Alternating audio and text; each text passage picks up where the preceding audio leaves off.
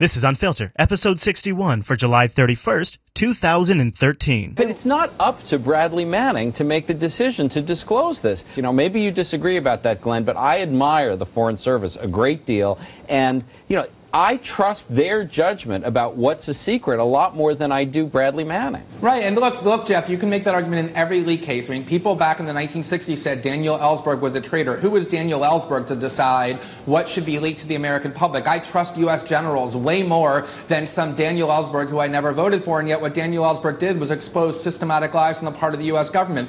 In the Bush years, people said whoever told Dana Priest at the Washington Post that the Bush administration had secret CIA prisons, or whoever told the New York Times times that the Bush administration was spying without warrants. What right did they have to disclose secrets? This is how journalism, investigative journalism works, Jeff, is that people inside the government with a conscience come forward when they find out things that their government is doing that are wrong and they disclose it to the world through media outlets and journalism. If you think that's criminal, you're essentially calling for the end of investigative journalism. That is what investigative journalism is about. No.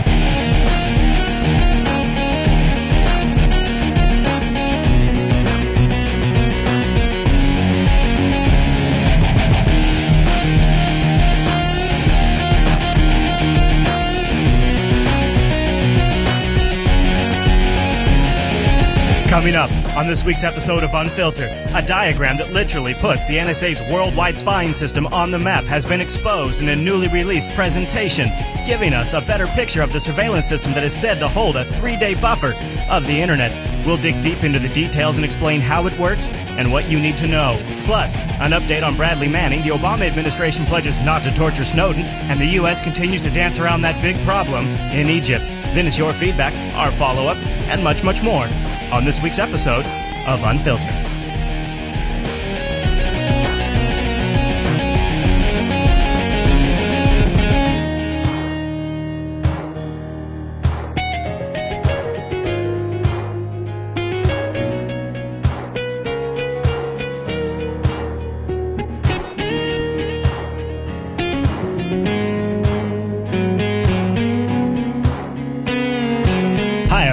And welcome to Unfilter, episode 61 of Jupiter Broadcasting's weekly show that's distracting you from all of that TV you shouldn't be watching. My name is Chris, and joining me every single week is the always excellent Mr. Chase. Hey, Chris. Hey, everybody out there. It's it's very good to be here. It's uh, it's a beautiful summer day. No, actually, it's really stormy outside. No, it's it's not. Coming to you live from the Jupiter Broadcasting Late Breaking Weather Center. and, uh, you know, I got to say We're on lightning watch. We're on we totally are. Like if the show goes off the air all of a sudden, it's because we, we need a, got hit by a. We need a stinger, man. Lightning Watch 2013. I just figured. I just figured. Anytime we see the lightning hit, we'll do. Uh, we'll do like a late breaking Fox News. Yeah, be, yeah, yeah. yeah. so this is a special episode this week. So last week uh, we were recording the show while my wife was going into labor, and, which brought an edge. And wait, wait. I know that was like a that was one. What do you call it? A cliffhanger, if yeah, you will, because yeah. we don't know Chris? No, she had the baby. Oh yes! yeah. Oh yeah. Yes. No, Woo-hoo! we got we went off air and then that process continued all night long. all night long. But tonight's a special show because we have a very special guest in studio. Yes, we do. We have Edward No, uh No, uh, uh, he. This is the only time he's going to say anything. This is this is my dad, Larry. Uh, say hi to the everybody in the in the whole world. Hello, Larry. Hello. Welcome to the show. He'll be joining us, and uh, Thank you. Larry is uh, is taking the blue pill today. I think, right? Am That's, I? Am I? He's taking the Angry Birds pill. Actually, yeah. yeah he's Hopefully, the Angry Birds will keep him. Uh, He's playing Angry Birds Space for the first time ever, and I think you're hooked on it. Well, Larry, you've yeah. joined us for a big show this week. Uh, yes. Tons of stuff going on in the world, as we talked about in the intro there. Uh, and I felt like it would be appropriate, as a lot of things are going on, especially with the NSA and Snowden and and uh, the new revelations. Huge, oh, huge God. revelations came out today. Huge. Did you hear he was acquitted? Yeah. Oh, Manning. Yeah. Yeah. yeah we're gonna talk about that. Yeah, but I know. first, I feel like we should talk about the people who are actually doing something about their situation, and uh, that would be Egypt. And in case you, in case you didn't hear, uh, there's a showdown of brewing. There is increasing concern tonight that the crisis in Egypt may be heading out of control. Protests over the military takeover have been growing. Over the weekend, there was a mass killing of demonstrators, and a new showdown may be brewing now. So we have this new showdown that's potentially brewing between uh, the now new military, which is AKA the military, or the new government, which is AKA the military, and the and the Muslim Brotherhood. And uh, Candy, uh, our our our gal Candy, of course, Chase's girlfriend. Um, right, Candy. No, No. it's Oh. not I thought- candy. I thought you had a It's- thing it's, for- it's it's Aaron. Oh, It's chicken. I get Aaron mixed up with Candy all the time. How well, can you get her mixed up with candy? Are you serious, man? I don't. I don't. I don't at all. I. I, I mean, the other one, the other one, uh, close number two is that one chick from Russia Today. Oh yeah. Oh that, yeah. that had the intro clip last week. Uh, yeah, you're talking about. Um, oh uh, shoot, what's her name? yeah, I know. I know. I know who You- you're you know talking, who about. Yeah, yeah Abby the- Martin. Abby, Yeah. Uh, so uh, no, uh, Candy sat down with Dianne Feinstein of uh, Feinstein. I don't know how you say- Feinstein. Feinstein.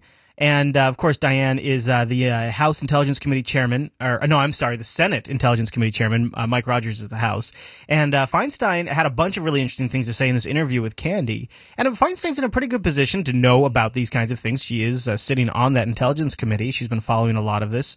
As the chairman of the Senate Intelligence Committee, she's purview to a lot of the things that are going on in Egypt. And so Candy asked her a few questions about that. More than 70 demonstrators have been killed and more than 1,000 injured this weekend in Egypt. All of it during clashes between the military installed government and its supporters versus backers of ousted President Mohamed Morsi. In a written statement, Secretary of State John Kerry said the United States urges an independent and impartial inquiry into the events of the last day and calls on all of Egypt's leaders across the political spectrum to act immediately to help their country take a step back from the brink.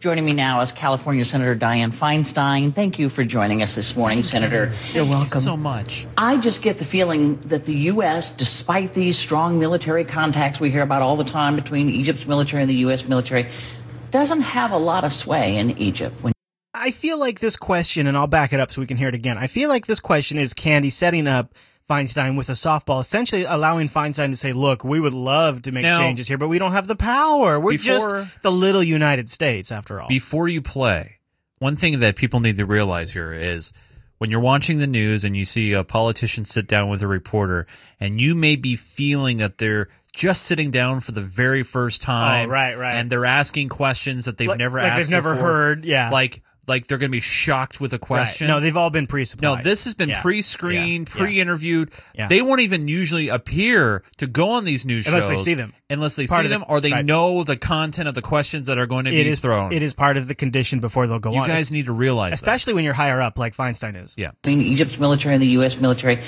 doesn't have a lot of sway in Egypt when you watch what's going on.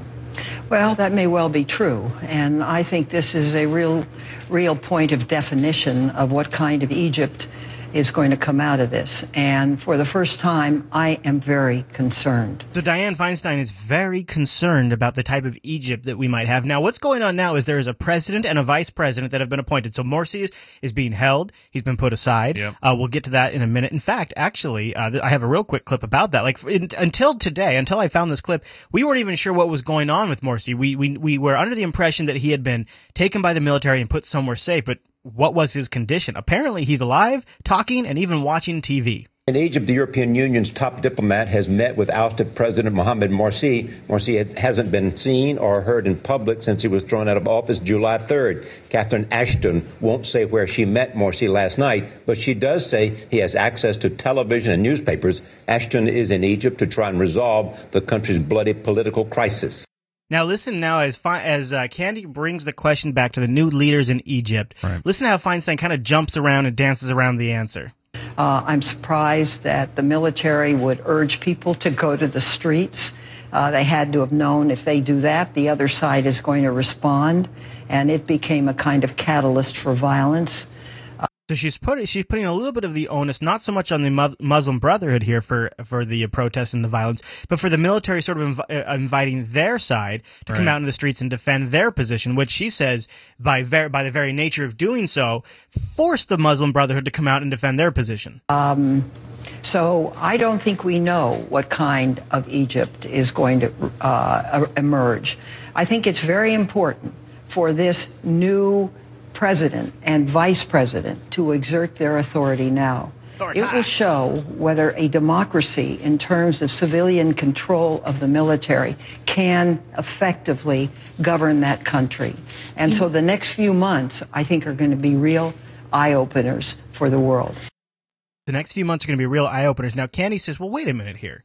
You're talking about these people like they're democrat- democratically elected officials. These were put here by the military. Yeah. This is a coup. This is a coup. And she tries to, she tries to point out, Candy does, and I think rightfully so, tries to point out how the U.S. appears to be struggling n- to go out of their way not to call what's happened in Egypt a military coup. Oh, well, we As talked about know, it on the show. Uh, Yeah. When there is a coup of a democratically elected leader, the U.S. Uh, generally can stop stops aid. But here's what the spokesperson for the Secretary of State uh, said to, uh, this week.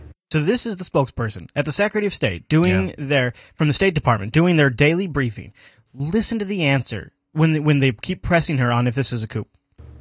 The law does not require us to make a formal determination. Uh, that is a review that ha- we have undergone uh, as to whether a coup took place, and it is not in our national interest to make such a determination. So, if it made the determination it was a coup, we'd have to stop aid, and therefore they're just not going to make a determination because anybody plainly looking at this would say it was a coup. Right. So oh, our position is in order to make sure that it's since since we're if not. it's a, we're not going to make a we're not, determination. we're not going to look. We're not we're not even looking at this situation. Wait, wait. If you see something, say something, right? so, so eh, I need to see, Chris. I don't think there's a coup here. I, I because you haven't seen any proof I yet, didn't right? see From it. the State Department. I didn't see it. We, we can't say anything. Can't right. do it. Now listen to Feinstein try to answer that question, which was a great question from Candy. Uh, I, I think the ball is in Egypt's uh, court, and it's in the court of the President Mansour and the Vice President El Baradei, and they have to step up and they have to take over. Right. Both were installed by the military. Failing that, I think you know what military will do now. Right. I mean, both, both those mean? men that you mentioned have- who are now she spoke in running nothingness right? Right? there. She said nothing. Now listen to this nothingness. Egypt were installed by the military. Well, that's one thing, but acting is another thing, and they have you want to them be. to take charge of the that's military correct. now. Do you think they can? Well, we'll see. If, if, if they don't, they can't. If they do, they can. Wow! Wait! Whoa! Whoa! Can you can you Do you play me to the play la- it? Yeah. Because I, really need to take notes here. Uh, All right, let me cue this back I- up I here. Here we think go. Hold on, hold on. if, I- if they don't, okay. Okay, you ready? If they don't, Okay. If they they, don't, can't. okay, they Uh, can't. Wait. If they don't, they can't. Right? Okay. If they do, they can. That's incredible. And if they do, They can. They can. So okay. So hold on. Okay, did you get all that? Just so great. Can Wait, I, I wait. want to play it one more time. If, if they don't, they can't. If they do, they can. Gu- guess what? Your tax dollars at work, ladies and gentlemen. Hey, you know what? You know what? Uh, Miss Chairman of the Senate Intelligence Committee, I am glad you are keeping us safe. She is uh, uh, by the ripe age of eighty, by the way. Wait, So- wait, wait, wait, wait, wait, wait, wait, wait, wait, wait, wait, wait, wait. Stop. Yeah, She's eighty. she is eighty years Or old. what's the mandatory retirement age? Um, death, death. Wait, how old? Sixty-five. So if you're you Oh, oh, typically for if you're, yeah, like yeah. if you're typically a government official or even if yeah. you if you're in the military, if you're in the military, That's they just for us pedestrians. they force you out. They say you're done. us civvies, Chase. But That's just she's us 80 civvies. years old Yep. and she is speaking some of the best truth I've ever heard in my life. Hey, if they can, they can, and if they can't, They can't. well, they can't. Yeah. Right. Right. That is wow. You know what? I, I those are some words to live. I should tweet that. What's actually funny is I need, I need to tweet that. I mean, you know, if if actually if we just were to break this down too, and I just want to play this last piece one more time here. Let me let me bring this Uh, back I, up I again. think the ball is in Egypt's uh, court. okay, so even that doesn't really make any sense. Of course, the ball's in Egypt's court, but is it in the military's court? Is it in the Muslim Brotherhood's court? Is it in the people's court? and it's in the court of the President Mansour and, Okay, so the president, who was assigned by the military, not democratically elected. and the Vice President El Baradei. And Okay, so even though we're- we're talking about democracy all the time, we're actually totally cool with a military coup where they come in and then install their own leaders. Okay. they have to step up and they have to take over. And so what the problem is, is not that the military has done a coup and then replaced the democratically elected president with their own hand-selected president. The problem is that they are not stepping up. Even though they've only been in power for a week, they're not stepping up and taking charge. Right. Both were Failing installed that, by the military. Failing that, I think you know what military will do now. Right. I mean, both, both those men that you mentioned who are now running Egypt were installed by the military. And so you can tell that Diana is going nowhere with this. Candy actually hands her the answer. Well, that's one thing, but act Now listen, Thing is another thing, and they have you want to them be. to take charge of the That's military correct. now. Dianne didn't say that. No. Candy said that, and Yeah. then Dianne just said that's correct Yeah, because yeah, yeah. Dianne didn't know where the hell to go, right? And then yeah, she wraps, because remember she's eighty. and then she wraps it up with this beauty. Do you think they can? Well, we'll see. If if if they don't, they can't. If they do, they can. I mean, it's just it is amazing, and uh, we'll get to in a little bit. Mike Rogers, who was also out hitting the Sunday scene. Uh, uh, it's interesting that both the chairman of the intelligence committees from the House and the Senate are out on Sunday. Uh, but the situation in Egypt continues to be crazy, and I've I've decided that maybe Unfilter's role in covering this will be in covering the U.S.'s response to it, because I think we're in a good position to sort of watch what our policymakers are saying and sort of be the watchdogs of that. And I feel like that's sort of our strength for this particular conflict in Egypt. So as America continues to flop around on their response to this and struggle to actually call it what it is, a coup, uh, I think Unfilter will continue to document that. Yeah, and uh, just to let everybody know in the uh, you know beautiful unfiltered audience, I just tweeted live during the show. if you don't, you can't. If you do, you can. So. Uh, those are more truer words. Wisdom live 140 by characters, Chase. I, I, I mean, if there isn't something that's more suitable to be tweeted, Beautiful. it's that. Thank you. You're welcome. not as not as beautiful as a series of tubes, but damn, damn. That is close. really good. All right. really well, good. hell of a show to get into for uh, for the rest of the show here, and I, I, I am very excited to cover some of this because it, it gives us a lot more insight into what's been going on. But very very briefly, Chase, yes, I would like to take a moment to uh, thank our Unfilter supporters. Now, Chase, did you know Yeah. the Unfilter show features no advertisers? wait, wait. Let me get this right. Did you know mean- we don't stop and read ads? We don't try to pitch you a product. We don't try to actually make sure that. I was going to read this box here. Oh yeah, oh yeah. Did you get a product that you thought maybe we should get sponsored? Because Well, availability and performance of certain features, services, and applications are device and network dependent. that was private. I asked you not to talk about that. I'm talking about. I, I said I don't want. That's a bedroom conversation. That was a bedroom conversation. It's in a small Plan B box. That's all I can say. so uh, all right. I, you know what? And here's a little. Here's a little. Uh, a little. Uh, maybe a peek into sort of why we do things the way we if do. If you play the Anderson Cooper clip, No. I am leaving. can I though? Because your dad's never heard it. Can I just play it for your dad real he quick? He can't hear. Can he hear this? Oh my gosh! It's Anderson Cooper, everybody! Oh my god! All right, so uh, big news, Chase, and this is why Unfiltered doesn't have to play the numbers games because we're listener Yes. supported. And what that Yep. means is the only number, the only nut we got to cover is enough of you supporters. We don't have to be millions of views. We don't have to be thousands of downloads. So we're not perpetually chasing the dumbest common denominator. That's not our game. But listen to this. Here's a great example. ABC News dethrones NBC in crucial ratings race, according to Bam! the headline on the New York Times, in a twist the television industry gawkers immediately honed in on, the victory was shared by Miss Sawyer and one of her regular fill-ins, David Muir. That's because Mr. Muir sit- substituted for Miss Yeah. Sawyer three nights last week. The same three nights it turned out that ABC beat NBC in the all-importance rating demographic. Mr. Williams prevailed barely on the two nights that Miss Sawyer was at work. And the big hubbub is, is that maybe Diane is on the way out. And Chase, I referred to you. I'm you not shocked here. To Yeah. a clip from our 2012 election coverage. Okay, I want to have a. Uh, can we have our music? Because this is another big one here.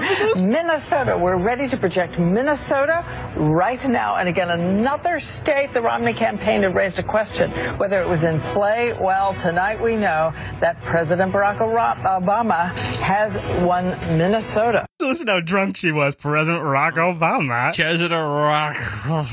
And so now they're talking about big shakeups. George Stephanopoulos might be taking over, or David Muir might be taking over for Diane. You know, all this, all all they're doing right now, they're not actually focusing on the content. Yeah, no, it's not about content. It's not about content. No, it's about no. making a product that they can sell to advertisers. Because remember, it's all about the ratings. It's all about the numbers game. Now- I mean, I worked in that game for ten years. It's it's definitely about that. I'm going to be honest, we didn't do great because we lost a couple of subscribers. We picked up four this week, but we were holding steady at 142 unfiltered supporters. Now we try Yeah. to, we're trying to get to 333. That way we can cover one day, Just- one day of production. Just one, One day, Chase. one. That's all I'm asking for. So if uh, you want to help support the show, keep this type of content that is funded by the people who are consuming it. Therefore, we're only answering to you. We're offering you something unique here. You're taking the pill Yeah. from the Matrix and we're waking you up and we're providing you a service.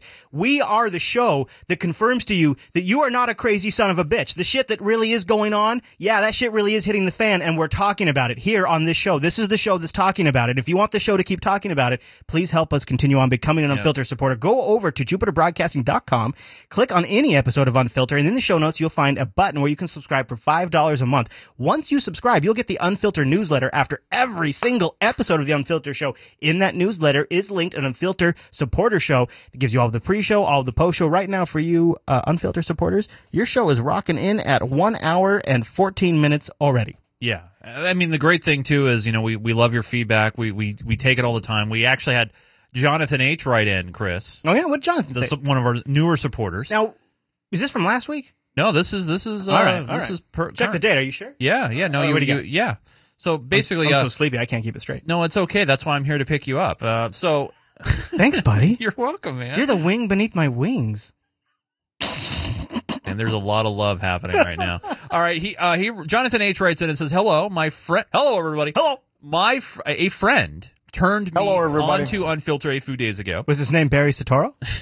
No, uh, I've listened to the two most recent episodes. I just wanted to let you know I joined Reddit." Oh, nice. And subscribed to the subreddit. Hey. And I became one of the $5 a month of supporters. Very nice. Hmm. Your show is outstanding. It's just the kind of thing I've been looking for. Thank you. Uh, Jonathan H. Uh, P.S. I'm a different. I'm a different Jonathan H. than the one announced on that week last week's episode. That made me laugh at the coincidence. Lord. Very nice. Very nice. Well, thank you for uh, becoming a supporter, Jonathan. Yeah, man. And thank you to all 142 of our Unfiltered supporters. And please consider becoming an Unfiltered supporter if you felt like you have gotten some value from this show. And with the two, Because, because Chris, Yeah. if you don't, you can't. But if you do, you can. that is the best reason I've ever heard to contribute to the Unfiltered show. That right there, because if you can, you can. And if you don't, you can't. And you won't. I think I got to clear out the two. reset, Chase. Reset. Oh, God. All right, Chase. Uh, guess what it's time for? It's now time for Ask the Chat Room. We're going to ask a question to the lovely chat room, and if you know the answer, you will get accolades beyond all compare. Mr. Chris Fisher. I'm going to provide the answer this week because nobody else is going to guess it. What's the question? The question was who Chase who? Well, maybe you know what? Let's see if the let's see if the chat room gets it. You ready? You ready? Well, wait. What? What if my maybe my dad could get this? All right, let's see. All right, you ready? All right. Chase's dad, Larry, Yeah. who was acquitted of aiding the enemy this week. Have you been following the news this week? Who was He acquitted? no idea. Who was? All right, chat room. We'll take it to the chat room. Who was acquitted? Who was of, acquitted? of aiding? Aiding the, The enemy. enemy. So it's not a three-letter agency. Sorry, chat room. Sorry, chat room. So what person? All right. You I ready? think, I think I we have pull an answer. Go ahead, pull it. Coming with the answer of Bradley Manning. It's turn page, wash hands. Is that is that correct? Oh, I think turn page, wash hands. Got it. Yes, in fact, Nice it is job. Bradley Manning. That is correct, Chase. Very That is good. correct. All right, let me take us out of quiz mode. So yeah, Bradley Manning this week. Now this is only one of the many charges that he is facing, but uh, this is the most serious. Aiding the enemy was the real big one. This is maybe This is know, the one that could give him the death penalty. yeah. Uh, a military judge on Tuesday found that U.S. soldier Bradley Manning not guilty of aiding the enemy, the most serious charge he faced for handing over the documents to WikiLeaks, but he still faces a long jail term after being uh, found guilty on 19 other accounts. It was the charge that could have put the 25 year old away for life without parole. The charge that would label him a traitor who knowingly aided Al Qaeda. But today, while Manning stood at attention in the courtroom, the judge declared him not guilty of that most serious charge. On the biggest charge in the case, the government ends up leaving the courtroom with its tail between its legs. Prosecutors had presented evidence that battlefield reports from Iraq and Afghanistan that Manning gave to WikiLeaks were found on Osama bin Laden's computer after the raid on his compound. But that wasn't enough to prove he aided the enemy. Manning was I love this, by the way. You can claim anything was found on Osama bin Laden's computer. Not saying it wasn't. I don't. I don't mean to be that guy. But all I'm pointing out is that if you keep everything a secret about that event, then you can claim anything you want. You can claim you found porn. You can claim you found Bradley Manning's personal emails. You can claim you found emails from Edward Snowden. You could claim. right. You could claim 20 years from now that there was emails from Chris Fisher on that computer. You can claim any damn thing you want. convicted of 20 of the 22 major charges against him, including espionage, theft, and computer fraud. The young private, a high school graduate, unable to hold a job, joined the Army in 2007 only to be made an intelligence analyst with a top secret clearance. He was in Baghdad when he downloaded 700,000 classified documents and videos that shocked the world. Oh. Manning saying he had wanted to show the true cost of war. He did so with this video where U.S. soldiers mistake a cameraman for the enemy Good shoot. This is nice. Good shooting. and fire on a van with two little children inside. Oh, it's their fault for bringing their kids to a battle. That's right. But the This is the problem. Is I've talked to guys in the military who I have a lot of respect for. Right. and uh, I've been friends with, worked with them, and the reality is this: be, in order in order to kill people from an airplane or a drone, you mm-hmm. have to detach yourself. Yeah. You psychologically can't do it, and so you enter this sort of robot mode where they're just objects. So when they're killing children, a rational person doesn't say "good shot," shouldn't have brought the kids, right? That's not what a normal person says. Yeah, but you're trying to you try to make it something artificially fake, right? When it, you know it's not, but you try to make it is to justify it in your mind And- to do it. And I've gotten messages from UAV operators who say this keeps them up at night. This troubles them after a while. At first it doesn't, then after a while it troubles them. Yeah, so uh, it's it's disgusting. And and when Bradley Manning comes out and he says he's trying to show the true cost of war, he's talking about this human cost. former director of the CIA, Michael Hayden, says Manning greatly harmed national security.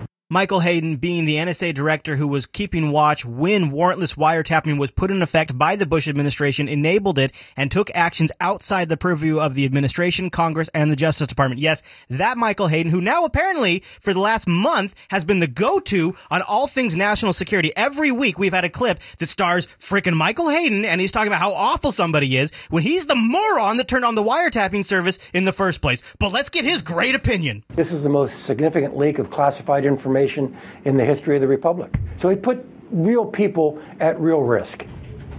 WikiLeaks founder Julian Assange today called Manning a hero, as he has said of the NSA leaker Edward Snowden. The sentencing phase starts tomorrow for Manning, and Today. while it is doubtful he will be sentenced to the 136 years the charges call for, it is likely he will spend a big chunk of his life in jail, George. Yeah, 136 years is still what he could be facing. 136 years. Now, uh, depending on where you caught the coverage, you kind of might have been walking away with the opinion that Bradley Manning's essentially getting off scot free because some headlines are he's acquitted of aiding the enemy. And That's all they it- say, and Right. that's all they say. Yeah, but that's not the case. He's not getting away with anything. Well, he- Bradley Manning's point was, you ought to know what your government's doing. And I, I guess we do now, and I guess he'll go away now. Uh, well, I, I guess that remains to be seen. I believe he's being sentenced tomorrow, but it's important to understand that though this may have been a victory for the defense, and I think in many ways it was, he's not getting away with anything. I mean, he did get convicted on 21 separate counts of things ranging from espionage to orders violations and actually leaking classified information. So he is getting punished. He, he in many instances, uh, pled guilty and, and accepted responsibility for breaking those laws. It's just the aiding the enemy is really the only one that the government didn't get him on. What was your take on the fact that they didn't? Well, I mean, like everyone else, we're kind of left speculating because the trier of fact in this case, uh, unlike most cases, was the judge. So the judge actually ruled on the law and also uh, was the, the, the finder of, of guilt or not guilt in this case, as opposed to a jury. And so, judge, uh, not a all we can do is Yeah. really uh, speculate. And I, I think that in this case, for this law, that, that this charge really never comes around. I mean, 1917 is really the last time someone was convicted for something like this. 1917. Right. Well, that's Wow. when part of the Espionage Act, which is the Right. reason this actually became illegal. And uh, that was essentially a case where somebody was disclosing information because they wanted Americans to be killed. They wanted the enemy to have this information. And in this case, I think the government just was not able to prove that PFC Manning intentionally disclosed this to the enemy.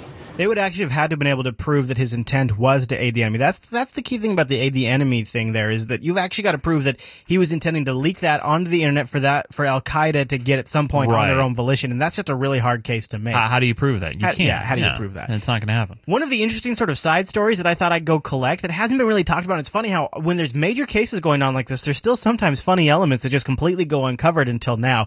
One of uh, Manning's biggest supporters had this bu- uh, truck, uh, like a box truck, like a moving truck. Yeah. With WikiLeaks on the side of it, right? Yeah, top secret. And uh, he got uh, so uh, the sentencing started today. Yesterday was the verdict on aiding the enemy.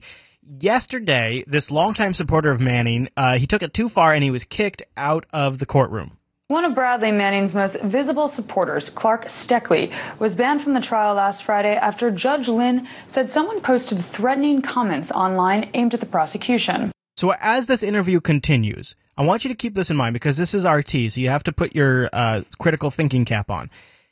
He did tweet out a, a, tweet about the prosecution that he knows where they're sleeping, and you know he could come. So he said that. He, he I mean, he. So just Okay. keep that in mind. I'm going to play the rest of it uninterrupted. Just All keep right. in mind that he did make a tweet that was aggressive like that. All right. Stoeckley is a college art instructor from New Jersey and attended the court martial as a sketch artist, arriving each day in a white truck with the words WikiLeaks, top secret mobile information collection unit painted on the side. Now, a tweet last Thursday night from Stoeckley's account said, I don't know how you sleep at night, but I do know where. He released the addresses of the, loca- of the location where the prosecutors could be found. It was removed on Friday. Now, Clark Stoeckley joins me here in studio to talk about his time at Fort Meade. Welcome. Hi, thank you. It's good to have you here. Now, Clark, how did you get your hands on the addresses of the prosecution? Oh, I can't reveal my sources, but it was through hearsay. Um, and I had never confirmed that information until I was banned from the courtroom and the base as well. Uh, but the information I know went through several people and eventually ended up in my lap. And it was not information that I was seeking. Uh, it was not information I went and confirmed. I've never have seen the prosecution outside of the courtroom. I also have never been to the hotel where uh, I, I, I believe they were staying. Uh, I tweeted it uh, on Thursday night. I came to the court on Friday and I spent half the day sitting in the jury box drawing uh, the proceedings. Uh, halfway through the day, uh, military MPs took me out and said that uh, I was banned. Uh, I appealed the decision with a letter to Judge Lind. She forwarded that to the base commander and he uh, refused to let me back on base. Um, I can tell you this that the originator of this information was Major Ashden Fein, the lead prosecutor. Um, through uh, communication, he uh, let strangers uh, know where he was staying and, and that he was the lead prosecutor in this very big and important case. What comes to mind is, is why is the prosecution uh, in this case staying in a, a hotel off base? Uh, I think that's absurd. Um, uh, That is kind of odd when you think about the base Yeah. has living facilities on it, right? Yeah, Like, well- why is he staying off base? Yeah. That is kind of a little odd, maybe a little telling. doesn't matter if you're a supporter of Manning or not. This is not a good protocol for, um, you know, Ashden Fein essentially created a security breach. Um, I reported on it. And, uh, you know, and that's essentially kind of what uh, WikiLeaks has done similarly. Um, I, I will always stand by my, my sources, but, um, but I do know uh, that, that Ashden was the source uh, originally. Now, by releasing the address of the location of the prosecution, were you trying to intimidate the prosecution? No, my intention wasn't to intimidate. Uh, I'm a prankster. I'm an artist and Uh-huh. an activist. And um, Are you buying this? I mean, what do you think? Some of it, yes. Some yeah, of it, right. no. Some of it sounds like he's kind of making up a Well, a some good of it he's cover trying to cover, yeah, of course. exactly. Yeah, yeah, that's- yeah, yeah, yeah. That's what I thought. Although I did think it was just kind of an interesting little twist. Uh, I'll have a link in the show notes if you guys want to watch the whole story. It's it's it's a rather uh, I don't know, kind of just a of a very in a very serious situation. It's it's fun to sometimes find a little humor. Yeah.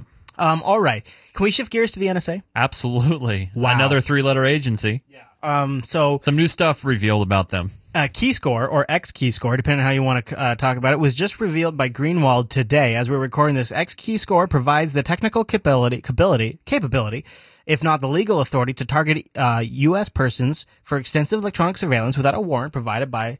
Uh, and also, they can provide some identifying information such as their email, IP address, uh, anything else that might be known to the analyst. They plug that in the database, and it retrieves results.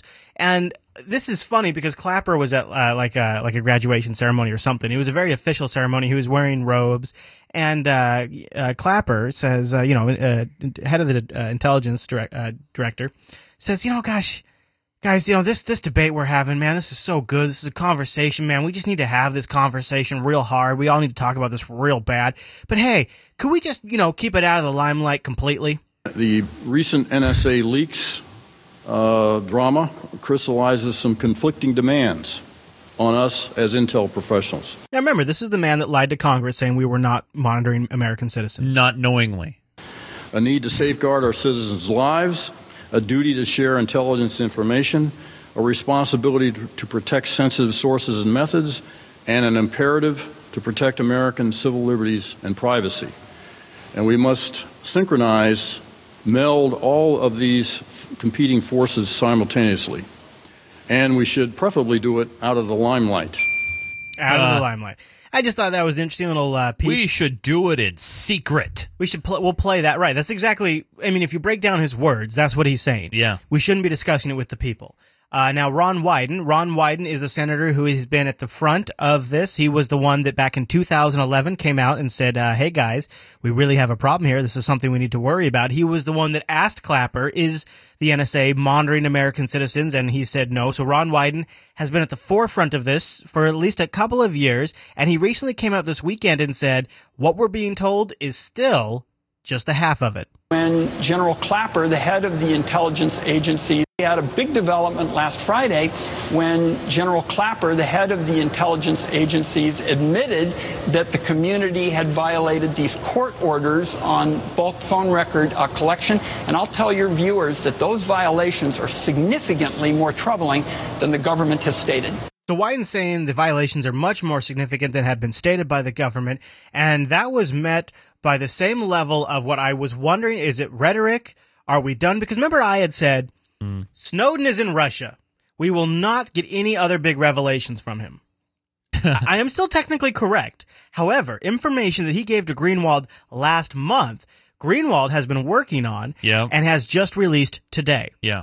And uh, here's Greenwald on ABC this Sunday, sort of alluding to what was about to drop today. The way that I know exactly what analysts have the capability to do when spying on Americans is that the story I've been working on for the last month that we're publishing this week very clearly sets forth what these programs are that NSA analysts, low level ones, not just ones who work for the NSA, but private contractors like Mr. Snowden, are able to do. The NSA has trillions of telephone calls and emails in their databases that they've collected over the last several years. And what these programs are are very simple screens, like the ones that supermarket clerks or shipping and receiving clerks use, where all an analyst has to do is enter an email address or an IP address, and it does two things. It searches that database and lets them listen to the calls or read the emails of everything that the NSA has stored or look at the browsing histories or Google search terms that you've entered. And it also alerts them to any further activity that people connected to that email address or that IP address ha do in the future. And it's all done with no need to go to a court,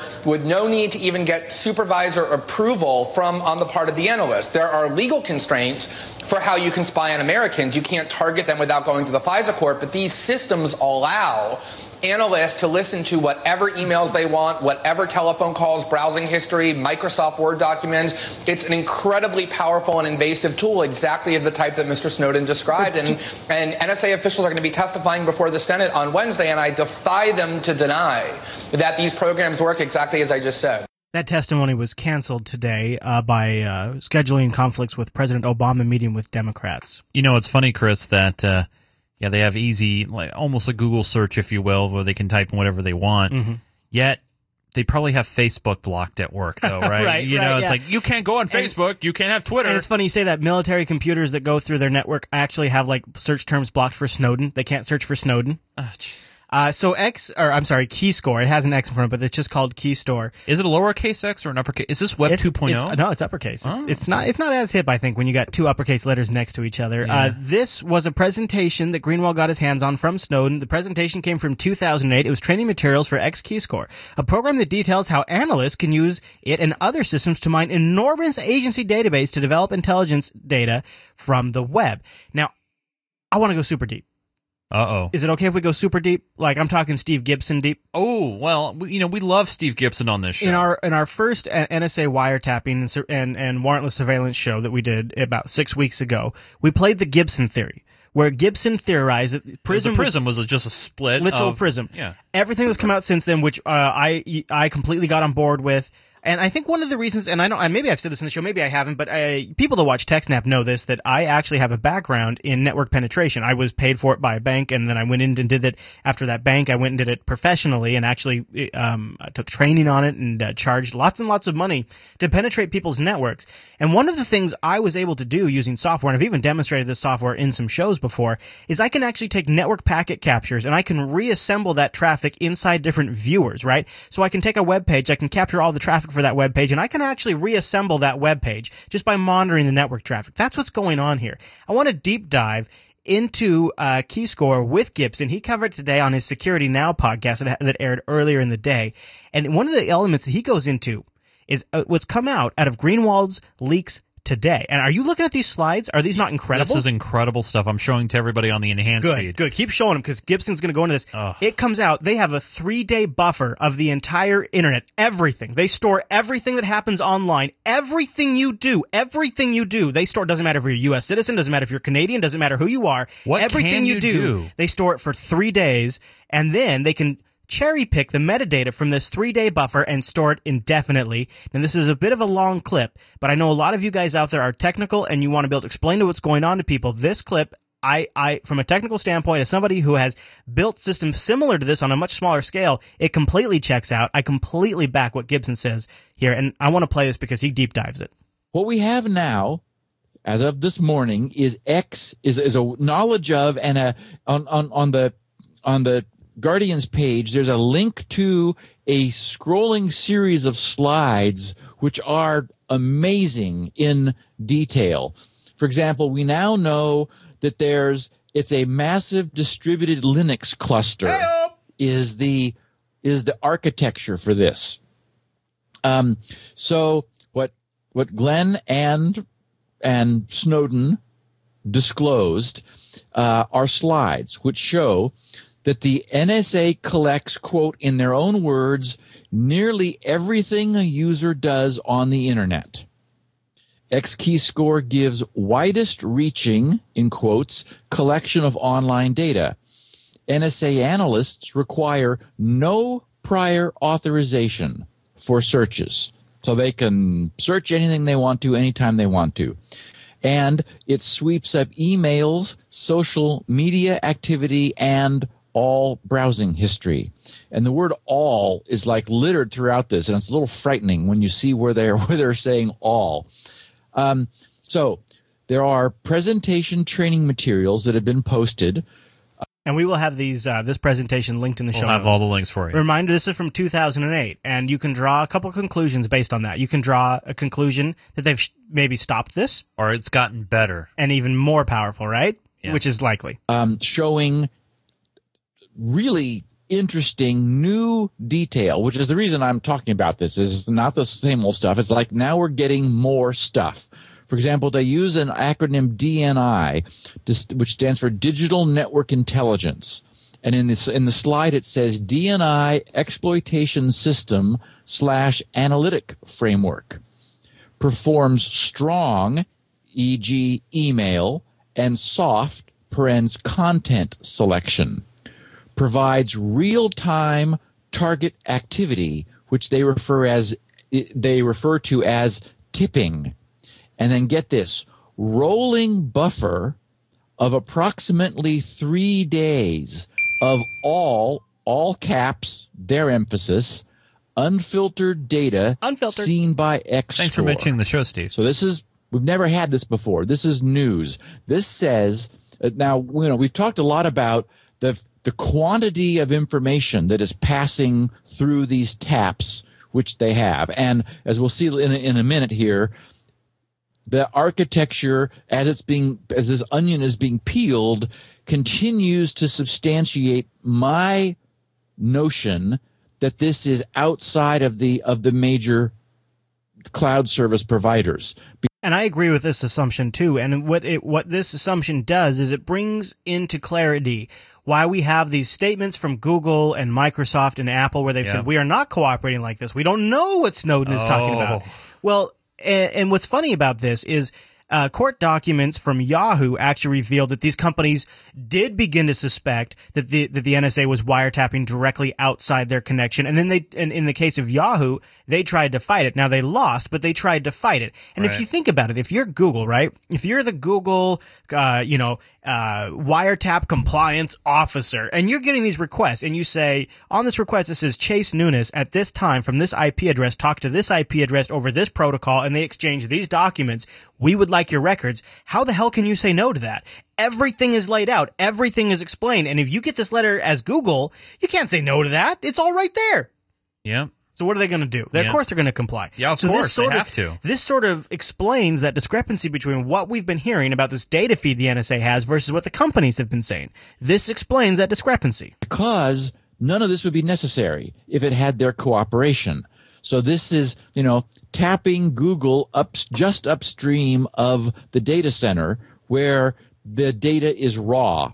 And so now what we're seeing is that they're they're storing everything that goes through as they refer to it here all unfiltered data on a in a rolling buffer which you know again that's if they said steve we want you to design something for us this is the way you do it. This is this is how a computer science person would tackle the problem of too much data coming through to store it all And let me make this clear how right Steve Gibson is here because I have design systems that are under a high level of attack. Sometimes it's like automated scans. Like there's when you are logging everything that happens to a system and, and, and for compliance purposes, some organizations have to log everything or everything they can within reason. When you are logging every port scan, every TCP knock, that log is crazy. So what you do is you have a rolling log. You have a log of the, that, that, that matches the amount of disk capacity that you have combined with the amount of analytic tools that you have, and you have a rolling log system. This is exactly what you do when you have too much data, but you need to parse out certain elements and analyze analytics. If I was going to build a monitoring system, in fact, no shit, in here in my very own house, when I need to troubleshoot, this is exactly what I do. yet you need to be able to look back in time to perform searches.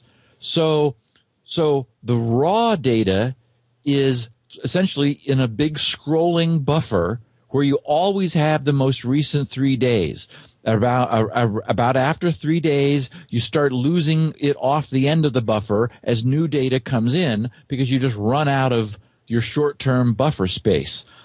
Um, so they it says stores what they call full take, a full hyphen and take. So that's that's their jargon for you know everything. Full take data at the collection site, which is then indexed by metadata. So So uh, in this slideshow, maybe you can pull this up here. They have a map. And on Oh, this yeah. on this map, they have I these just red showed it. dots. Yeah, I just these showed it. red dots are everywhere. That Oh, I they have- can't show it. You can't show it because otherwise it'll raise the classification no, no. on somebody's computer. no, I can't show it because there's a really bad, naughty image. oh yeah, right. Yeah, It's kind of hot though. I, well, it's hot, but I didn't. I as like it. this yeah, as this all pours in, very. they're. I'm looking at it right. they're pulling metadata from it, which are email and actually they enumerate those in a minute. Email addresses, phone numbers, names, you know, like sort of formatted um, keyword searching on the raw data, which is then indexed on the fly, allowing them to then do queries against the metadata, and then within within this three day period to extract from from this the buffer of the so-called full take data specifically what they want. So this system, because it has a three day rolling log, and that is due to just the massive amount of volume of the internet. And of course, this three day log, this three day buffer will increase and decrease as activity on the internet increases and as storage capacity goes up. So Yeah. it'll always be a game the NSA is playing where they're adding more capacity to process and store. What is happening right now is the NSA is collecting just the metadata elements from this actual data stream. So the to and from of the email headers, maybe the contents if it has an attachment, if it's encrypted, absolutely the contents. And they're able to just pull these metadata aspects because that's all they can store right now. Right, but that is not a legal. Fr- I mean, that is It- it- a it- one part a legal framework, but b it It's a technical limitation. Exactly, and Yeah. you and I know what happens to technical limitations. They become eliminated after a while. After a while, yep.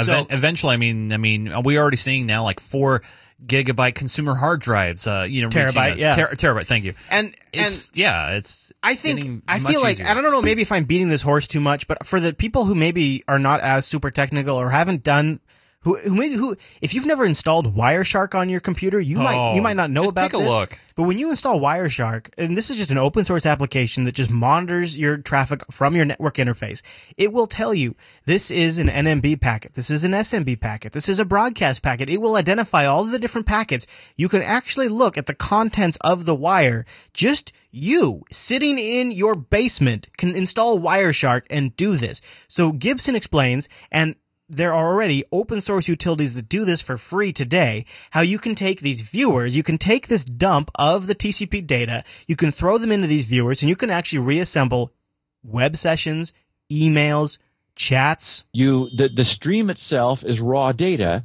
but it's only because a web browser expects the format to be something that it's able to show it to you as a web page or an SMTP reader, a new, a, a, an email system expects the format to be email that it knows how to show it to you. So it is it's it's only a tiny step further to and and it, well to look at the raw data. And any human can do this. We do this all the time when we're do like doing packet sniffing um, on on the raw wire. You can you can see like what the headers are and the way it's formatted. It's like oh these are email headers. Oh these are http headers. Oh these are you know news news group headers or or chat format. So the idea is you you start with the raw stream. You apply a a simple heuristic recognizer to it to determine what type of stream this is. And then you say oh you recognize what it is and then you apply one of these plugins to format it for for full recognition. So they say email addresses. Indexes every email address seen in a session both by username and domain. Extracted files. Indexes every file seen in a session both by file name and extension. Http parser. Indexes the client side http traffic. Phone number indexes every phone number seen in a session and it says they have in parens e.g address book entries or signature block so, for example, when email goes by with a signature block in it, bang, it locks onto that and indexes phone numbers and, and the metadata in the signature block. User activity indexes the webmail and chat activity to include username, buddy list, machine specific cookies, etc. Now, machine specific cookies very much so allow you to identify it down to a specific person, which shows that when they're saying, well, we can't identify who it is, that's bullshit. But Chris, it doesn't matter because you, one thing you got to realize is, you know, I have nothing to hide. I'm not doing. Don't anything, get me started on that again. I am not doing anything wrong. I, you know, all I do is I check email, then I send pictures to my grandkids. And of course- I'm not doing anything wrong. Of course, you know, this kind of monitoring, Chase, has kept us safe. It's stopped terrorist attacks. This You has know, stopped I- 50 terrorist attacks, Chase. When I go through the airport and I take off my shoes, Do you feel safer? And I take off my jacket and I take my laptop out of the bag. It makes me feel safer knowing that they can go on the internet and see what you've been and they doing. can see everything I'm looking Think at. about what we're talking about. As more and more society goes online, we are creating a three day time machine. I know that sounds crazy, but maybe after a big event like the Boston frickin' bombings, hello, they could hit the reset button, go back three days, and just look at everything that happened. The But they already days. knew. But remember, Chris, they already knew, but they couldn't talk about it because if they didn't talk about it, because it didn't happen, because we want to keep this under secrecy. So uh, now the big the big talking point now is this is helping save lives. Um, uh, uh, this this is preventing those who walk among us from harming us. But remember, I just want to play this clip from you when they actually tried to get specifics on the surveillance contributions to stopping terrorist attacks. Uh, well, you know, it might have played a role in one of them, kind of. How many cases was Section 215 bulk phone records 215 is what allows them to get the bulk phone records. collection critical to preventing a terrorist plot? So, sir, I might answer in open session and then offer to provide uh, follow-up details in a classified session. Would say that uh, the administration has uh, disclosed that there were uh, 54 plots uh, that were uh, disrupted over the uh, life of these two programs. And programs. Section 215 was critical to preventing No, sir. 54 and of those, plots? and of those plots, 13 of those had a homeland nexus. Uh, the So of- of the 50 plus plots, 13 of them had a Homeland Nexus. Love that. right? The Nexus edition of Homeland Security. Hey, that's nice. It's, Yeah. uh, it's very, very compact and clean. Others had um, essentially uh, plots that would have come to fruition, Europe, Asia, other places around the world. So we're the police of Europe and Asia and other places around the world. Okay, okay. Of the 13, how many of those 13 were uh, plots to harm Americans? of the 13 that would have uh, had a uh, homeland nexus, uh, 12 of those, um, 215 made a contribution. The question you've asked, though, is more precise um, in, in the uh, sense of is there a but for case to be made that but for 215 those plots would have been disrupted? Um, that's, a, that's a very difficult question to answer in so much as that's not necessarily how these programs work. That's actually not how these programs work. What happens is that you essentially have a range of tools at your disposal. One or more of these tools uh, might tip you to a plot. Others of these tools might then give you an exposure as to what the nature of that plot is. And finally, the exercise of multiple instruments of power to include law enforcement power ultimately completes the picture and allows you to interdict that plot. Is your head spinning yet? But you know, it's okay, Chris, because I don't have to worry about that because I'm not a terrorist. So what he's saying is, well, Section 215 hasn't been directly responsible for stopping any terrorism, but it's a part of a concert of tools which we use in order to prevent terrorism. So while, yes, it's a blatant violation of your Fourth Amendment rights, and yes, it involves us spying on every single citizen in the entire world that In we the can name of manage to. terrorism, it's okay. But you know what? It kind of helps contribute to stopping it. So worth it. Totes. Uh, there is an example um, amongst those 13 that comes close to Okay, so we've got 54 terrorist attacks, 13 of which were in the U.S., one of which 215 helped with. a but for example, and that's the case of Basaaly Moalin. I've read that. I've read the material on that. Um, it'd be safe to say the target 54 but fours. It is safe to say that, sir. That's not this, this capability, the 215 uh, collection of metadata, is focused on the homeland. It's focused on detecting plots that cross the foreign to homeland domain. But, And but it given that wasn't, only 13 it wasn't of a those but plots, for in 54 cases. it was not, sir. Thank Given that only 13 of those plots had a homeland nexus, it therefore only had its principal opportunity to make a contribution in 13 or less. In fact, it made a contribution to a plot that was disrupted overseas. Um, I think that that shows that this actually is looking um, not simply at the homeland, but it's looking at the foreign homeland nexus. I, and to translate that, what he's saying is, I think this shows that we could manage to come up with a way to, to justify defense spending, defense spending to allow us to police the entire world. Because look, we've just successfully done it in one case. And I hope we are not uh, uh, mixing up um, uh, 215 uh, with other sectors. We try hard not to do that, sir. They are distinguished but complementary tools. Mm, complementary tools. Chase. Complementary. That They're means complementary. They, they work so well together, Chris. Of course, of course. Yes. Uh, I just, I mean, uh, so uh, go look up. Everett. We'll have links in the show notes. Actually, you don't have to go But even you know, look it up. the- Go look some- up uh, X sometimes I mean these these intention these explanations and their verbiage. Mhm. You know, I I, I want to. Was it Adam Curry who might have said that that words are important? Words matter. Words matter. Mhm. They they very much matter. And this analyst, you know, the way the way he's speaking and, and talking to us and, and explaining to us how the, these systems work and how they're complementary. Right. You know, most of America when when you know you and I we're technical people. We Yes, can sir. we can pick out and p- bits and pieces of of what he's saying and we can, you know, we can put it together. But I mean, here I know you're half listening, Poppy. I know you're playing your Angry Birds, but I know you heard what that guy was talking about the the systems and stuff. Did you understand anything he was saying? Yeah. No, it's yeah. Yeah, he, he did. I mean, It's it's hard to follow it's completely. it's really hard to follow. It's hard Yeah. for even us to follow, Yeah. and we love this stuff. Yeah. I think they intentionally use acronyms to confuse the legal system, and they change the definition of what words mean. Literally. Remember, it all went down to what the definition of what is is. Uh, and uh, continuing on the NSA thread, uh, Keith Alexander stopped by Black Hat this week and got heckled. Oops. Yeah, he was heckled at the conference as he asked for the security community's understanding. The talk began for a plea for the hacker and security researcher community to consider the NSA's role in the wake of a still unfolding scandal revealed by classified leaks of former Booz Allen contractor Edward Snowden. Uh, Alexander went on to say, the reputation has been tarnished.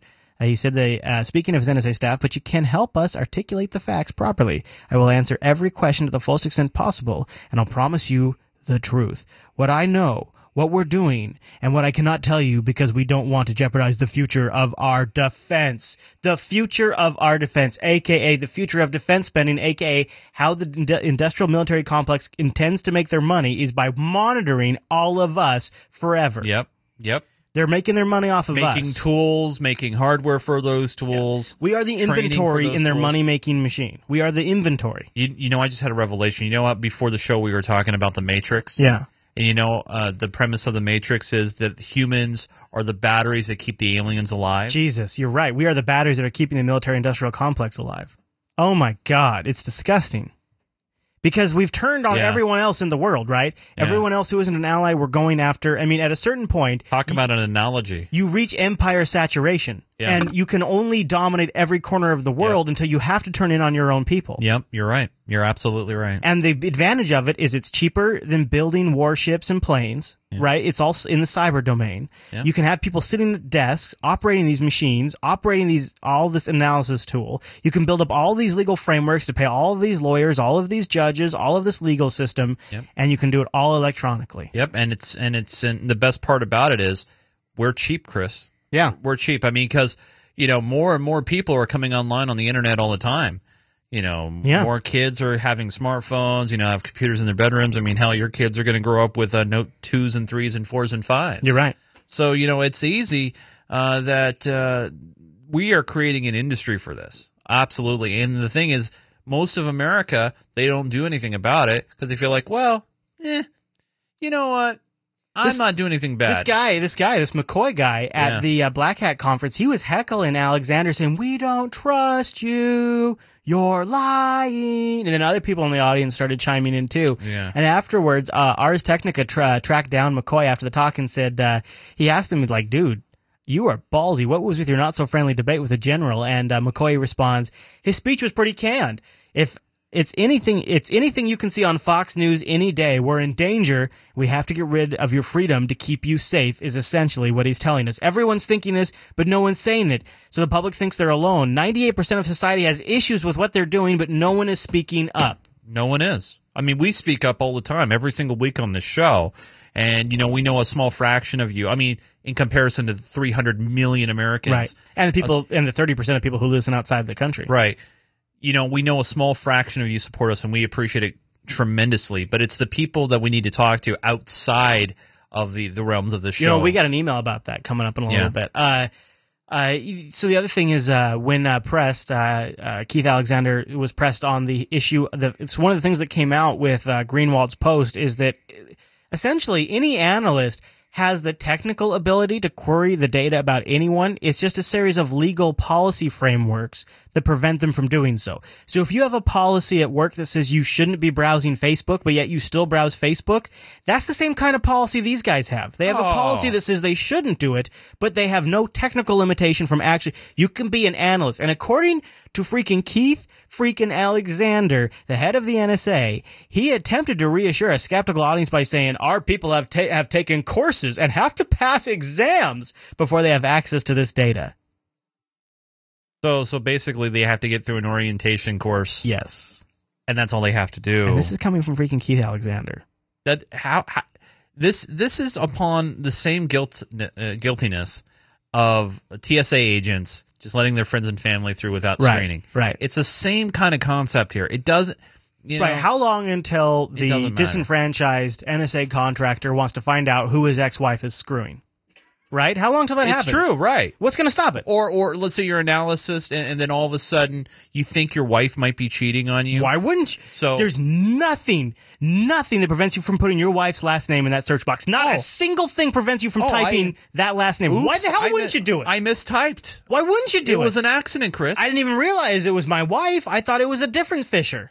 Yeah, I, F I S S H E R. I, I I'm sorry, I miss yeah. I misspelled. Anybody listening who says they wouldn't be able to do that, then you're lying. I was looking up Jenna Fischer. right, which is you know celebrities. Another great example, Yeah, right? yeah. I mean, I mean, okay, Booz Allen alone. Booz Allen alone, the one company, one company, the one that Edward Snowden worked for, 70,000 contractors working for the NSA people. 70,000 contractors. You're telling me one of those people who isn't even a government employee one day isn't going to get a bug up his butt to search for something on Barack Obama or Joe Biden or his girlfriend or whoever it is? Chris, Chris, you're misspoke here. Not someday. They're doing it now. Right. You know they're doing Of it. Of course they are. It's human freaking nature. Yeah. They can't help it. Yeah. I mean, I wish they weren't. Yeah.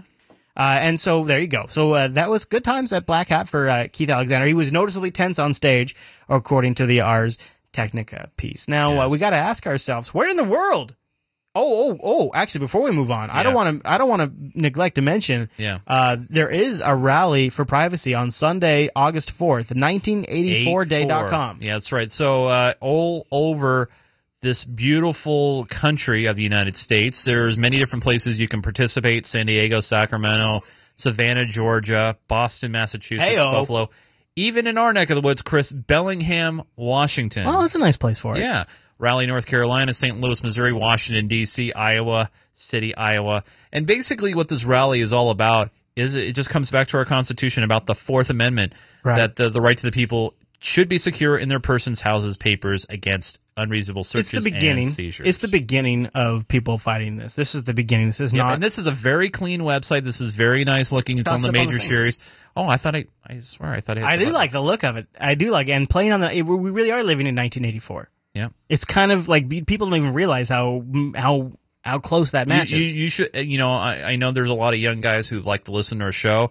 You might want to put a link in the show notes Yeah. to the 1984 book. I mean, it's uh, Yeah. it's an incredible, incredible book. You can get it on Audible as well. and no, it's not supposed to be an instruction manual. It just turned out that way. yeah, Yeah. unfortunately. So uh, Chase uh, Snowden is. Uh, in the world is Edward Snowden? That's nice, man. That's Thank you. nice. You're It's from the soundboard, of course. Yeah, of course. Uh, the White House has been putting pressure on Russia.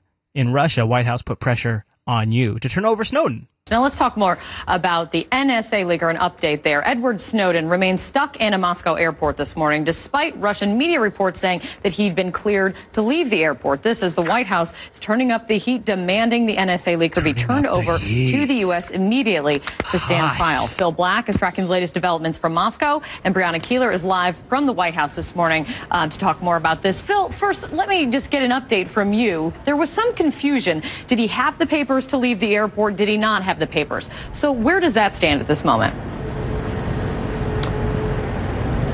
In the end, he didn't get the papers, Kate. His lawyer thought he was going to get them yesterday. The Russian media started reporting that he had received them and he was on his way out of the terminal, but that didn't happen. His lawyer says there's a delay and he just simply blames that on what he says is the complexity uh, of the case. But there's another issue too, and that is that these decisions in this case are being made from high up within the Russian government, and the Russian government knows that if it lets him out of this airport terminal, then that's going to trigger an angry reaction from the United States. Absolutely, and that's absolutely right, Phil. And that brings me to you, Brianna, because the, the, this latest information did was he going to be able to leave or not? Obviously, sending the White House spinning, making phone calls, trying to do as much as they can to get the outcome that they want. What are you hearing from how the White House is reacting this morning? That's right. The administration very much reacting here. Kate, Secretary of State John Kerry called his counterpart. This is the highest level of these conversations that we're aware of. He called Russian Foreign Minister Sergei Lavrov to really say a couple of things. One, to figure out what the exact status is of Snowden amid these reports that he'll uh, be able to leave the Moscow airport, and also to put pressure on Russia if he leaves, this is what we were told by the State Department spokesperson. Uh, Lavrov was told by Kerry that this will be very disappointing to America. And you may obviously think disappointing is a pretty mild word, but that's Diplo speak for the U.S. will be really ticked off if this happens. This has gotten way beyond the level the White House and the administration wants. President Obama had to weigh in a couple weeks ago with Putin, and this is something he didn't want to have to do, Kate. He didn't want to bring himself down to the level of having talked to another president. Oh, go figure that one. You know, it's it's so insulting to go back and talk to your predecessors. He is the great Obama after all. After all. Uh, Feinstein, back back to Feinstein talking with Candy. She says all of these uh, asylum del- uh, delays are just sort of a tactics by Putin while he mulls things over. He wants some time to think it through. The U.S. this week pushing very hard through the Justice Department saying, we're not going to torture him. He won't be subject to the death penalty. You By the way, this is the state America's in now, where we have to release statements saying, "No, no, if you give him to us, we won't torture and we won't kill him." Really? Yeah, no, no, we no, won't do really. it. We No. won't. No, no, really. I mean, this yeah, is. but, but remember, this we is can the United always, States now. But Chris, yeah, this is the United States. We can definitely believe what our officials say. It's just sad. Like we're the nation that has to say, "No, no, no, we promise not to torture." That remember how that used to be against the law? torture him. isn't it he won't be subject to the death penalty. You need to hand him over. What are the chances that Russia's going to hand over Edward Snowden? Well, it's hard to tell. Uh, I know the president talked to President Putin. I would be very hopeful that President Putin still would decide to turn him over. I suspect this sort of temporary uh, amnesty is, or refugee status, is uh, to give Russia time to really consider what's in their best interests. And I think if they think about it hard, uh, what uh, Snowden did, it's not in their best interests. Heyo. And um, Putin knows this. He's run the KGB. Uh, he knows what in intelligence is comprised God. of. And I think to harbor this man uh, is one of two things. One, we want to get hold of this stuff. Or two, uh, we really want to take the time uh, to figure this out as to whether we should return him to the United States. All right, so that's Dianne You know, I forgot to mention this earlier. When uh, past couple days, uh, I've been driving uh, my family around uh, the north part of the state. Uh, Yeah. They're looking at some properties and stuff, and um, saw a sign uh, off the side of the road that you know with the letters that people can you know you can make your own sign, yeah, you know, yeah. advertising. Yeah. One said Edward Snowden is a hero. Really? I saw that, and this was in north, you know, north part of the You state. wouldn't expect that in our neck of woods up there. No, no, Yeah. and, but I was just like, you know what? Someone's paying attention. So That's there's good. there's other people. Maybe they're an unfiltered listener. They could be. So that was Dianne Feinstein. Yeah. Of course, she's the chairman of the Senate Intelligence Committee.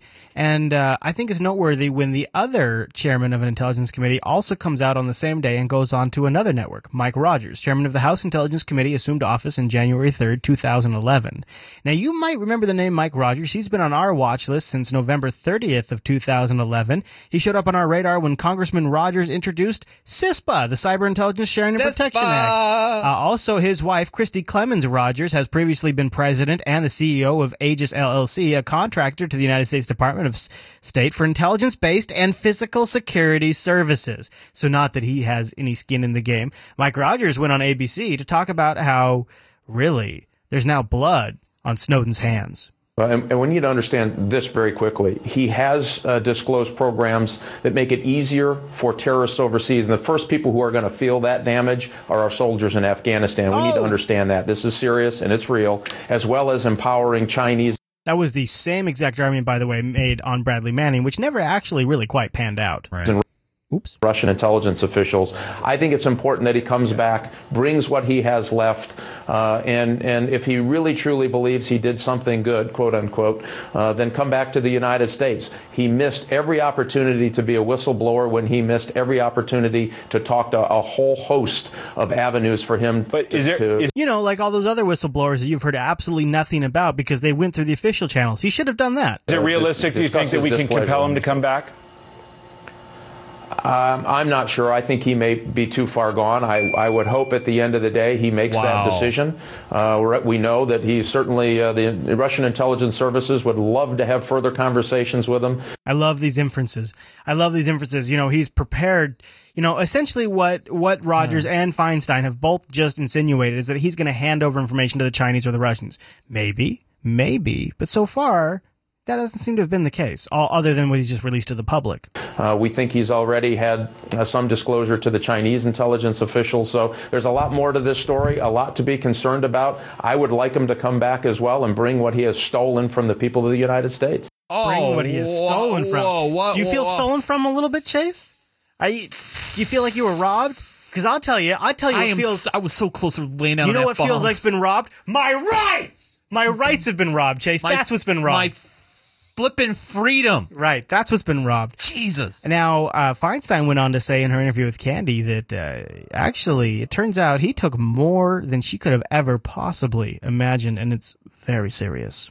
Here's what this man did. By his own admission, he came to Booz Allen to be a contractor with the purpose. Snowden. Okay, I meant Snowden, yes, with the purpose of going in there and taking as much material as he possibly could. He took much more than I could possibly think he could. It's very sensitive data. And then he went and strategically placed it so that it could come out at different times. Then he went to two big cyber intruding powers. I want to back this up because I think what so Dianne Feinstein, one of the things I've noticed by watching her for a couple of years is she is very connected to the Obama administration. She gets directly what the new talking points are. And then Dianne, because of her um she's not even that great of a speaker, but when she sits on a set, she sort of you have the feeling that Dianne owns that room and that everyone is talking to her because Dianne is allowing this to happen. Right. And so Dianne is very good. She has a very good on-screen commanding presence, even though she's in her 80s. And she's still very, she, she very much owns the room. And so she gets these talking points early on. Now listen to this because I believe what the words that are about to come out, now there might be more refined later on, but she's about to very eloquently state, which I believe will be the new counterpoint against Edward Snowden, which you will hear repeated as a talking point from all of the talking heads for months forward, beginning today. Listen to what she's going to say. It's the key to all of it. went to two big cyber intruding back it up a little powers, bit. Let's listen to this. strategically Yeah. placed it so that it could possibly think he could. So she's about to say he strategically placed it like he like he was giving forethought to all of this. It was all part of a master evil plan. It's very sensitive data. And then he went and strategically placed it so that it could come out at different times. Then he went to two big cyber intruding powers, China, China? and Russia, and left China and went to Russia.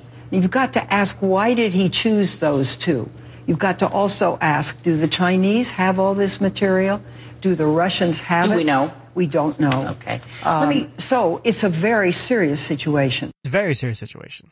You know, and it's funny how her I- I and Mike like- Rogers, Mike Rogers being a Republican in the House, Dianne Feinstein being a Democrat in the Senate, yet they both kind of just said the same thing, almost like they're reading the same exact talking points being controlled by exactly the same people. Well, yeah, I was just going to say that. And on top of that, what we're not talking about here is the blatant violations of our Constitution. No. We're not talking about the perjury. Right. That was, Right. uh, you know, that happened during done. the Congress hearings, The right? Congress, we're not Right. talking about that. We're not talking the about waste of taxpayers' dollars. Absolutely. The, the egregious waste of taxpayer dollars. Yeah, I mean, say. we're not talking about that. Nope. What what they're doing is they're following the old script of trying to paint this guy into a evil person for releasing things that our government are doing that, that they're Yep. doing against us. Yep, yep, yep, yep. Because they are doing it against us, you guys. Right, they can't argue that part. No, no, they can't. And so therefore what's the what's the what do you what happens when a dog is hurt and is hurt and not feeling well and feels threatened? What do they do? They start biting and fighting back and trying to hurt you. And what they're trying to do to us is Yeah. paint this guy, Edward Snowden, into a a vicious, right. terroristic So you've got kind of guy. You got you got Mike and Dianne out on the Sunday shows painting him as a villain. You got Obama out there pivoting to the economy. Oh, we're not going to scramble jets for this guy, though. Right. Uh, let's not get distracted by fake controversies. Let's focus on the economy and the middle class. And by the way, the only reason we can do that is because we have completely trashed the middle class. We have completely destroyed the economy after the last 30 years. And now what we get to do as the bastards who have destroyed your future and destroyed your wealth, what we get to do is trumpet this up as our pretend issue that we care about to distract you from the important things. Whenever we feel like it's time to distract you and when it's not time to distract you, we pull it back down. And it's this wonderful carrot we get to just smack you in the face with whenever we want to. And hey everybody, look over here because Barry wants you to care about the damn economy. Hello, everybody. That's what he's doing now. Yeah. And you know what? The worst part is it's legitimately an issue. Because is- they have is a they have legit effed it all up. Yeah, it is a legit issue. But you know, uh, one thing that's been totally uh, not covered. Well, it's been covered briefly, but you know, you got to love the news cycle. Whatever happened to the IRS targeting conservative groups? Whatever It's happened? kind to of that? petered out a bit. It's petered out, but it happened. And what's the result? Nothing. Nothing. And, and, you know, and that's the, the end game here that I'm afraid of is the end result after all is said and done. Everyone's going to go out to their lives and nothing's going to That happen. is the big concern. I don't I don't know if that I mean I think that's what they want to happen, and that's what they're trying to make happen. That's trying to what's trying to well, appear to what's been, happening. it's but been the same script over and over and over. You've had you've had uh, the vote. You had the recent Congress vote. Now, of course, Congress did reject the vote that would have sort of defanged the NSA spy, and we we sort of mentioned it was going to be happening last week. The US House of Representatives has narrowly rejected an amendment to a bill that would have restricted the National Security Agency's ability to collect data on American phone records. The program's details were made public several weeks ago by Edward Snowden, a former contractor for America's electronic spying agency. President Obama and the NSA's chief had lobbied strongly against the amendment. Katie Watson reports now from Washington. Yeas are 205 and the nays are 217. The amendment is not adopted. It was a brief but passionate debate, a chance for lawmakers to air their feelings on US secrets. And this amendment, by the way, it wasn't actually going to disable and defang the NSA so much as just make it so that they could only monitor people they had a warrant for. And that's what failed. Valence. For the man who introduced the legislation, his message was clear. Opponents of this amendment will use the same tactic that, tactic that every government throughout history has used to justify its violation of rights fear. They'll tell you that the government must violate the rights of the American people to protect us against those who hate our freedoms. This wasn't the typical Democrat Republican debate usually seen in Washington. The vote saw unusual political coalitions. And this is the part that gives me hope. It came down to priorities of civil liberties and national security. Even one of President Obama's fiercest critics backed the administration, urging a vote against the amendment. The only people who have benefited from the revelation of classified information. This is how you know we're really screwed is when you got Bachmann who's arguing for the Obama administration's position. By someone who worked for this government, who intentionally and unauthorized declassified some of the most sensitive national security information that we have. The only result is that those who are engaged in Islamic jihad will have been benefited. I, I, I don't even, I mean, I feel stupider having heard that. I literally feel like a dumber person having had that enter my eardrum. Remember, she ran for president. Unfreaking believable. I'm just saying. So uh, there you go. The, the, vote passed, but actually fairly narrow. It, it failed very fairly narrowly at cross party lines, and I, I, feel like this is the beginning. See, we as primates, as monkeys that came from the jungle and then somehow filled out, figured out how to build wooden box and put fancy shinies inside of them. We we have a hard time thinking about things in the big picture. But I will tell you this: the fact that we are having these conversations, the fact that there's a podcast out there talking about this, the fact that there was even a vote, the fact that there's pressure, the fact that they're backed up against the wall, going out there and saying all these ridiculous things all of this is a good sign and all of this is a momentum building towards resolution and it will take way longer than any of us want and it will be the burden that this generation has to suffer yeah. but it will be the burden that this generation has to suffer and i believe the future generations won't i'm hopeful i'm hopeful and yeah. i believe i believe right now very very very early stages of that process have begun yep I, I couldn't agree with you more. All right, Mr. Chase, should we get to the email before we get yeah, out? Yeah, remember you can uh, email us uh, unfilter uh, show at unfilter Jupiter. at Jupiter. Oh, just unfilter. Yeah, oh, yeah. unfilter. I made it easy. Oh, I made it easy. Yeah. You can also phone us a voicemail 425-212-1756. Hey, oh. But we do have written correspondence. The first one came in from James. He said, "Hey Chris, hey Chase, congratulations on the little one, Chris. I Thank hope you. the new kiddo is healthy and that Angela's recovering well. They are. I have one, and I can't imagine going beyond that in terms of maintaining a career, a marriage, and even friendships. Neither can I. So here it is. The last two months have made me more cynical about the state of our federal and state governments than ever before.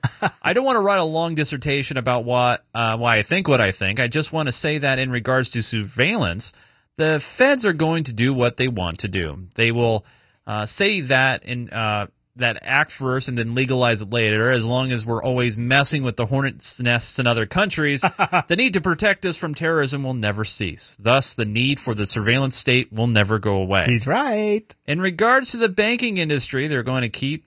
Uh, they're going to do what they tell the federal government to do. Goldman Yeah. Sachs can keep jogging aluminum around their factories and distorting prices because Well, they can. They are Goldman Sachs after all. Yes, I think the federal government is too large, too powerful, and controlled too much by money. The na- nanites of the wealthy have assimilated the federal government, and they're doing it in large states too. The wealthy can live the life they want to because they can afford it. They can afford to not care about a multiplicity of issues, and but instead the one issue that makes them money because the other issues don't matter to them. Mm. Why would I give two shits about making abortion services more difficult if I have no interest in it?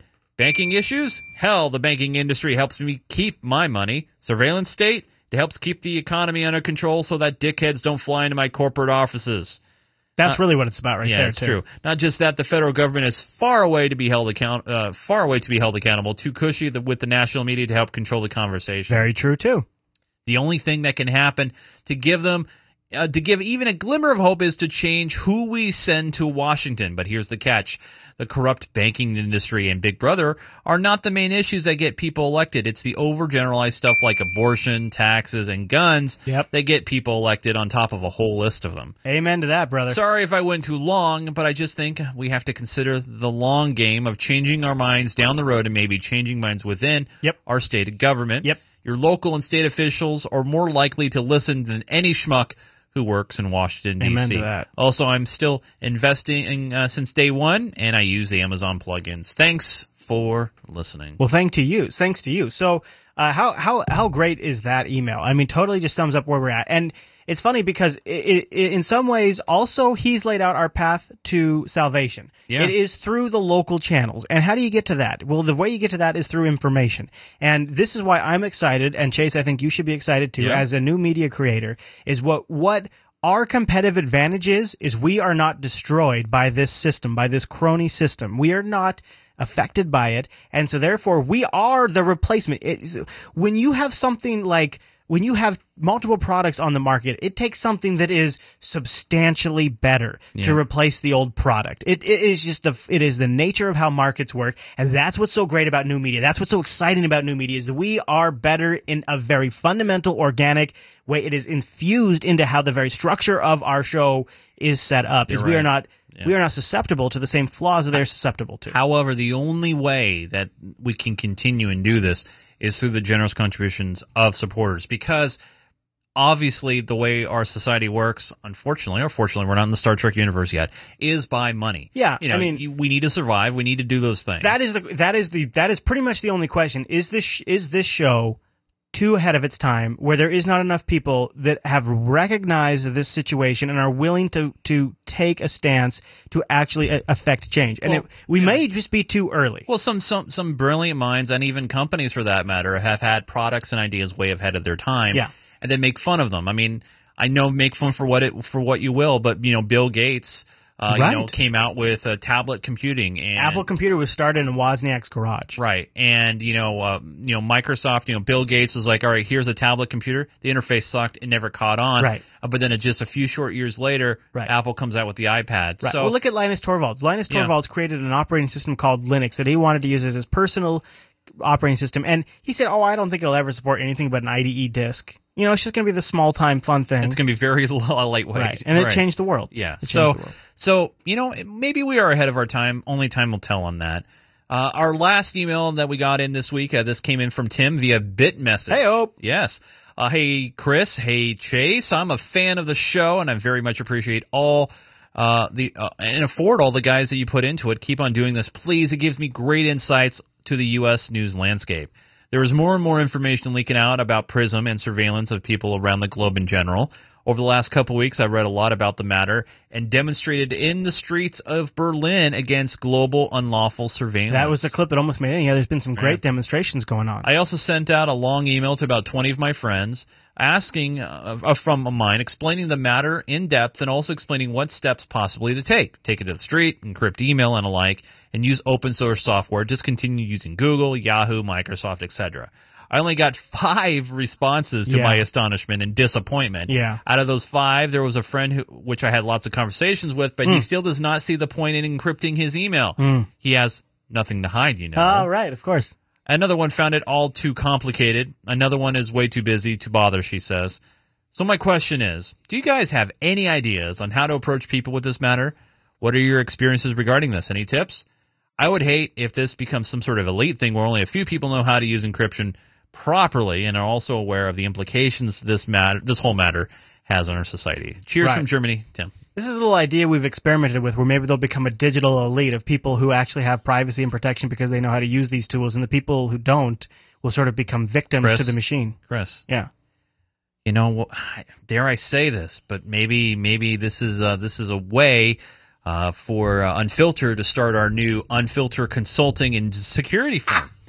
And what we do, oh man, what we do, Chris, is we go out to person to Yeah. person out there. Not only we infect them and educate We'll, them, we'll explain to them the situation. We'll explain to them, and we will offer to help them Right. and assist them Right. uh, by encrypting their emails and locking down their network. I guess maybe you could you could uh, Tim, if you want to send them a link to our show. I I don't know if it is worth your time and your energy, good sir, to convince those who do not want to be and convinced. only for the low, low price of nine hundred and ninety-five dollars and yeah, ninety-five that, that's something we should jump on. What what we could do, Chris, do this. is is you know, I mean, just look at if our little city here. You know, there's fifty thousand people, no doubt. You- you have joke. no idea. You I know, no, I know, I I, I joke, but there's some I- truth in there. I made money for years. What I would do is uh, a sales guy would call a company. Hi. And he would say, Hi, we'd like to send in our network engineer to audit your network and provide you with a full report of your security for free, situation. absolutely free. Absolutely Will not for free. cost you a thing. And then Chris Fisher would come in and, right. and scan their whole network and find every single vulnerability. And then